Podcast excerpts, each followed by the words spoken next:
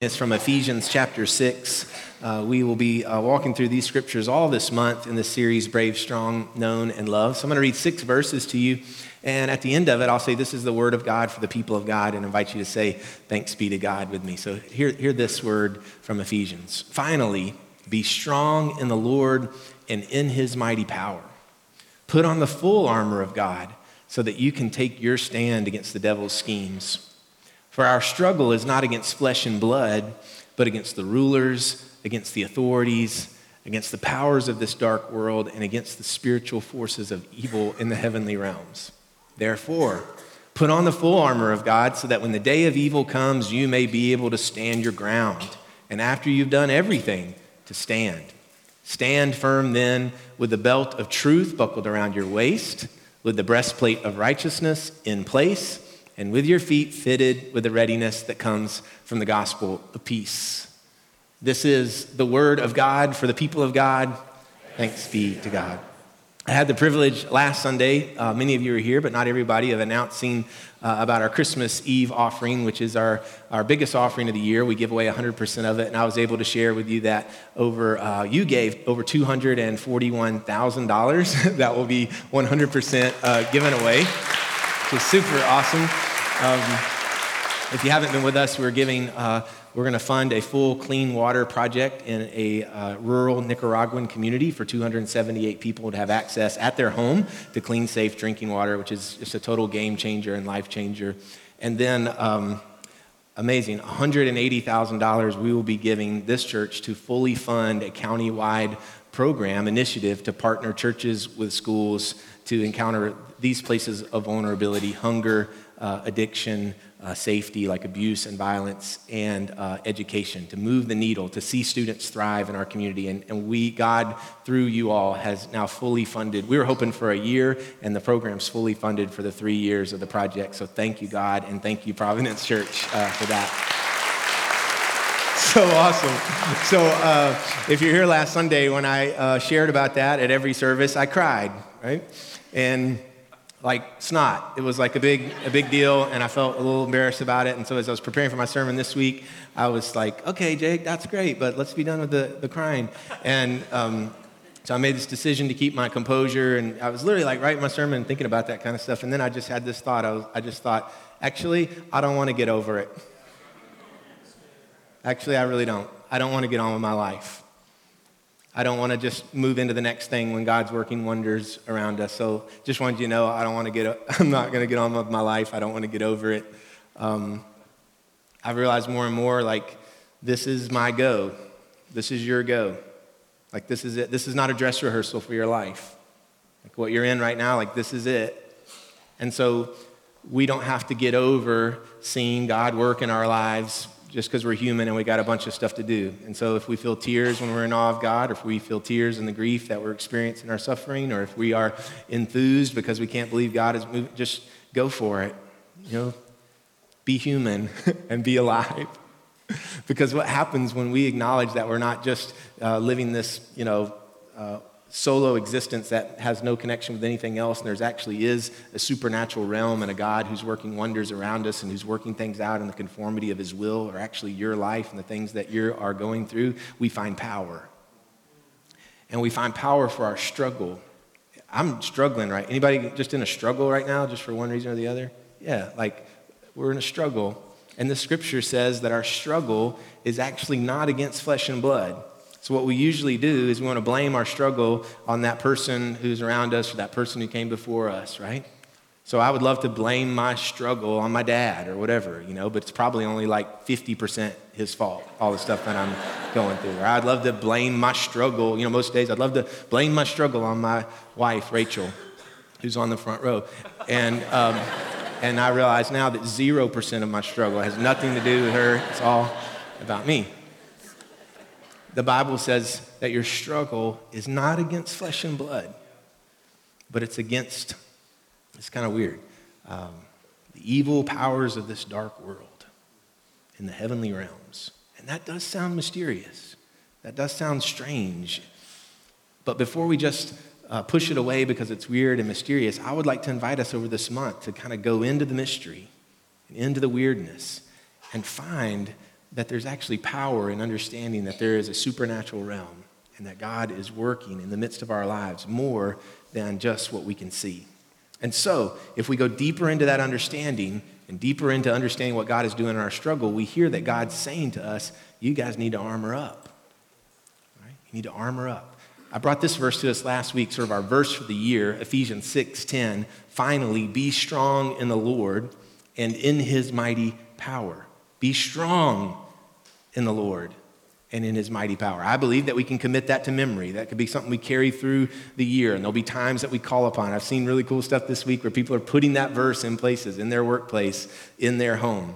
And the next verse says to put on the full armor of God so that you can take your stand against the devil's schemes. So we acknowledge that there is a spiritual battle, which necessitates a spiritual armor of sorts which I think should lead us to a curiosity and even an excitement to say, so what's the armor, God? What is it? What's it look like? Uh, if you know what kind of armor God is giving you, then we'll have some understanding of the battle that God's preparing us to go into. Does that make sense? So if we pay attention, what are you giving me, God, to protect me? It might give us an indication of actually what we're going to come up against. And the first item of clothing in the armor is a belt. Stand firm then with the belt of truth buckled around your waist. It's kind of odd to be told about a belt first. I mean, usually I think of the belt as an accessory, and as you guys know, as a man of fashion, um, I, you know, I think the, the belt is like, uh, you know, it holds the outfit together. I wouldn't think of the belt first. Who starts with the belt? Well, God says, first you need this belt, and the belt is truth. The belt is truth. I think that Paul could be referring here to all that has come before in the letter of Ephesians. So we're going to look at quite a few verses this morning. We're going to pull out some of this truth. Paul talks about truth a bunch, and then there's some things that are just kind of true. He's, he's trying to give um, power to the early church of how, how to live and how to behave as a church. So we pay attention to what he's writing. And so in the first chapter, he says this In him we were chosen, having been predestined according to the plan of him who works out everything in conformity with the purpose of his will, which is a mouthful, right? But we see this chosen part of it, and that God is actually working things out in conformity with his will, which means the struggle you're in is not without meaning. It's not without God's understanding, that God's working in it towards the conformity of his wills. But what we see there in the beginning is just this you were chosen. Right? You were chosen. What that is, is it's true. Paul's saying these things are true about your life. You were chosen. He goes right on uh, to say that you also were included in Christ when you heard what? The message of truth. When you heard the truth, the gospel of your salvation, you were included. Just another piece of truth. You were chosen, you were included. Keeping going in that same verse, verse 13 of chapter 1, when you believed, you were marked in him with a seal, the promised Holy Spirit. So it's just truth. You were chosen, you were included, you were marked. You were marked. And so Paul's saying, all right, put that on like a belt and buckle up, which requires what? An imagination, kind of a spiritual uh, expansion of your mind to begin to pretend that you're putting on some kind of spiritual armor. And then you find, whoa, it doesn't even feel like pretending. It feels like I'm really doing this because the spirit world is real. And so you're buckling up a belt that you didn't even know that you had because you were chosen and you're included and you're marked, and that's the truth. You know, this mark thing makes me think about I've heard people say all my life, like, you know, if you like look like your parent or something, they say, you're marked, you know, you look like your daddy, you look like your mama. And I've noticed that with my kids. I have uh, three daughters. Today is one of their birthdays. I won't call her out or anything, but I'm really happy about that. And and they are marked by their mother, right? They all look different, but I'll see them at different times, just in their physical appearance, you know, a facial expression or something, and I'll be like, "You look like your mom." I'll see, you know, I'll see Rachel uh, in them, and what that does, when I, I've noticed, like when I tell them something like, "You look like your mom," or sometimes I see their behavior, you know, and their behavior is like their mom, like they're acting really sassy or something, and I'm like, "Hey, you are." You're like your mama. And Rachel thinks that's so funny um, when I say that. But when I tell them, when I see, because I'm joking, but because Rachel is, is uh, honored and revered in our home, when I tell my girls that you look like your mom, I see them stand up straighter. Because they know beyond the shadow of a doubt that I believe their mom is beautiful and brave and strong. If you know Rachel, you know that, that she's brave and that she's strong, right? And so when I'm calling out a mark in them that I see in them, like Rachel, uh, I'm giving them an identity, right? They're, they're, they're sensing that identity. Brave, strong, known, loved is about identity, but the identity is the truth. That's why we're wearing the t shirts, and that's why we're telling each other. It's like, we want that truth on you. We want you to, to, like Mark was saying, show it to other people. It's the truth for them, it's the truth for you. The next part of the armor is a breastplate. So here's the verse again Stand firm then with the belt of truth buckled around your waist, with the breastplate of righteousness in place. Most of us, we, or all of us, don't have a breastplate in our normal attire. This is a piece of ancient armor that uh, sometimes called a chest plate or a breastplate to cover the torso to protect the precious organs the heart the lungs. You know this is uh, your first line of covering. And what our breastplate is in the spiritual battle is righteousness. So hang with me. I know we're kind of talking these are sort of church words.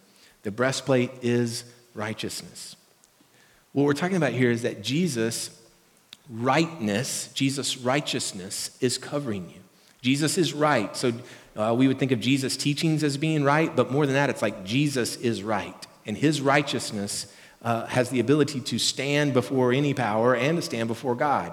So our own righteousness does not have that. The Bible says that we've all sinned and fallen short of the glory of God. And so if you're going to stand up in your own rightness, you will have some precious things that are exposed. But you're not doing that. In Christ, your breastplate is the righteousness of God.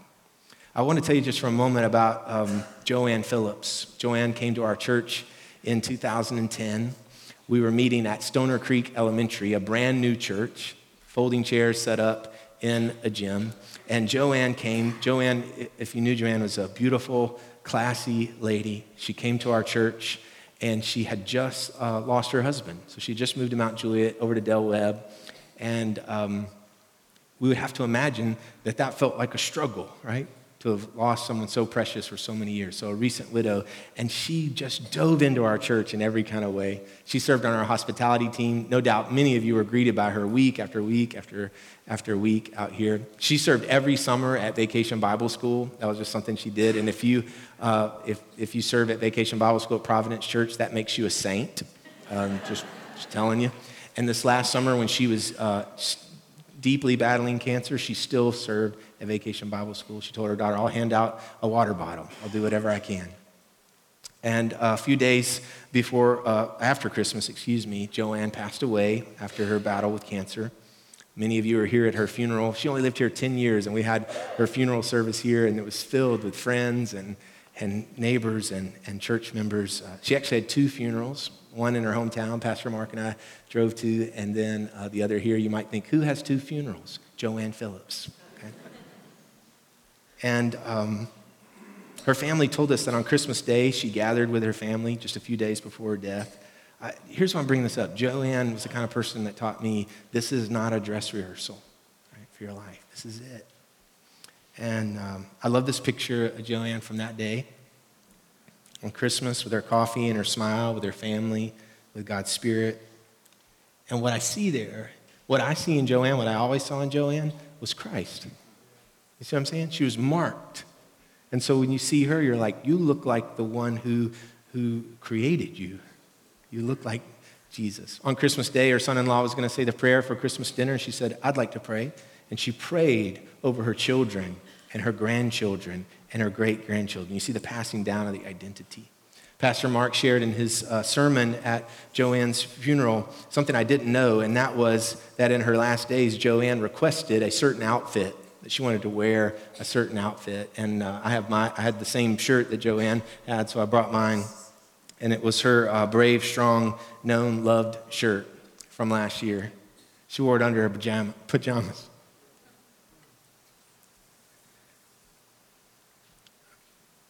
Her body was wearing down, her spirit was being renewed. Why was Joanne wearing the shirt? Because she was brave and strong and known and loved. She was reminding herself that she's chosen and included and marked. It's like a breastplate, right? To cover her, to remind her of the power. Listen to these verses from Ephesians chapter 4. It says, That, however, is not the way of life you learned. What it's talking about here is Paul's talking to the church, and some of the people, just like us, they were behaving in ways that the church shouldn't be behaving. And Paul's like, That's not the way of life you learned when you heard about Christ and were taught in Him in accordance with the truth. That he's saying, Remember, you're included, you're chosen in Jesus. You were taught with regard to your former way of life to put off your old self which is being corrupted by its deceitful desires, to be made new in the attitude of your minds, and to put on, you know, to put on the new self, right?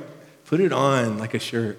Created to be like God in true righteousness and holiness. Look at that phrase, true righteousness. What do you see there? The belt and the breastplate.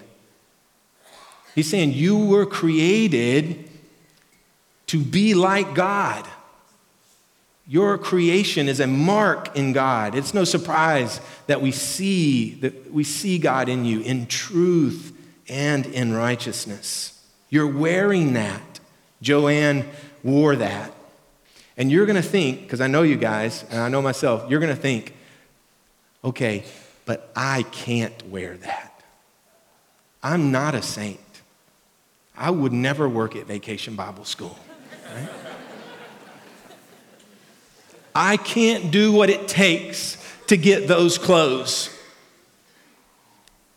And if you think that like I do sometimes, I want to read you the most famous verse from Ephesians. It says this It is by grace you've been saved through faith, and this is not from yourselves.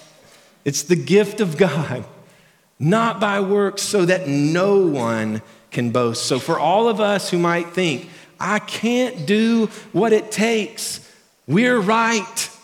We can't. The truth of Jesus is that the righteousness of God that's going to protect you is a gift that is freely given, and there isn't a dang thing you can do to earn it. So give it up. Somebody here, give it up. Stop doing the struggle on your own. We're not talking about anything like we usually think, like, I got to go today and face all these people and take on all this stuff and face the criticism and, and face my insufficiency. No, God's saying, I'm giving you a power to overcome. And it's not from yourself. Because we're walking around like, I can't do it. I can't, this is more than I. Yeah, you're right, you can't.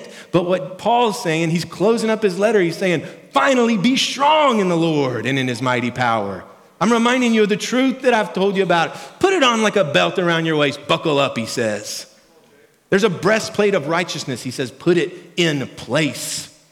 Your every breath in and your every breath out is covered by the righteousness of Christ, not yours. Your righteousness is like filthy rags. You're right. But that doesn't lead us to, to look low like the devil's pushing us. It puts our, our, our chin up and we stand up straight. It says over and over, what are we going to do in the battle? You're going to stand. You're going to stand in it. You're going to stand, and after everything that's happened, you are going to stand. So, the next piece of armor we get are the shoes. Not what we're expecting. Next week, come back next week, we're going to talk about the shield and the sword and the helmet. Now that's armor, right? Like you're like, I need the helmet. Some of y'all are banging your heads up against stuff all the time.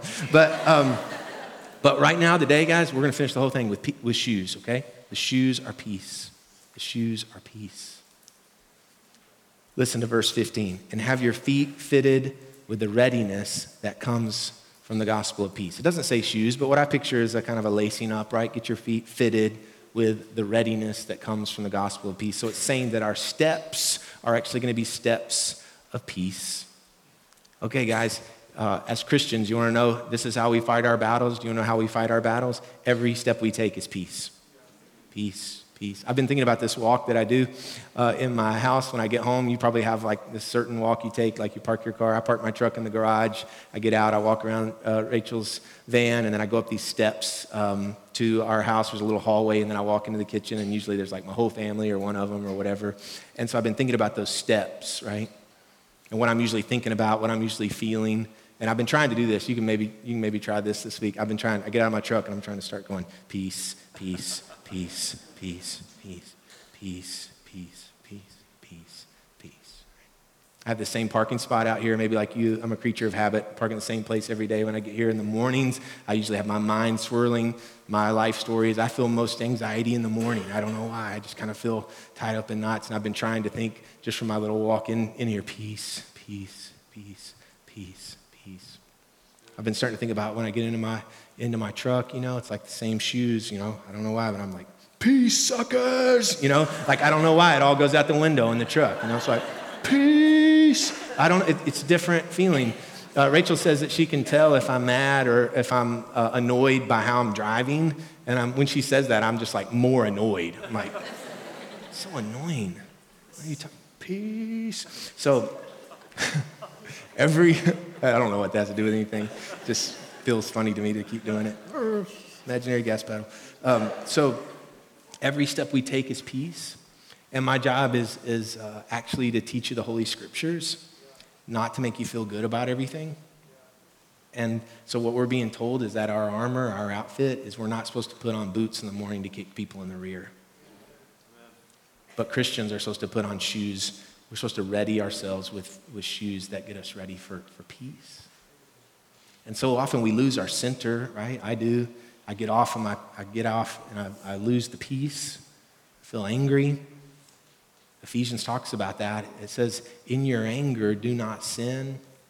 Do not let the sun go down on you while you're still angry, and do not give the devil a foothold. I thought that was so interesting. I've heard that verse a bunch, but I'd never noticed it saying, if you, if you, everybody gets angry. There's nothing wrong with getting angry. But if in your anger you, you sin, you know what, you, what you're doing? You're allowing the devil to get a hold of your what? Your foot. Your what? Your gospel shoes. Your peace shoes.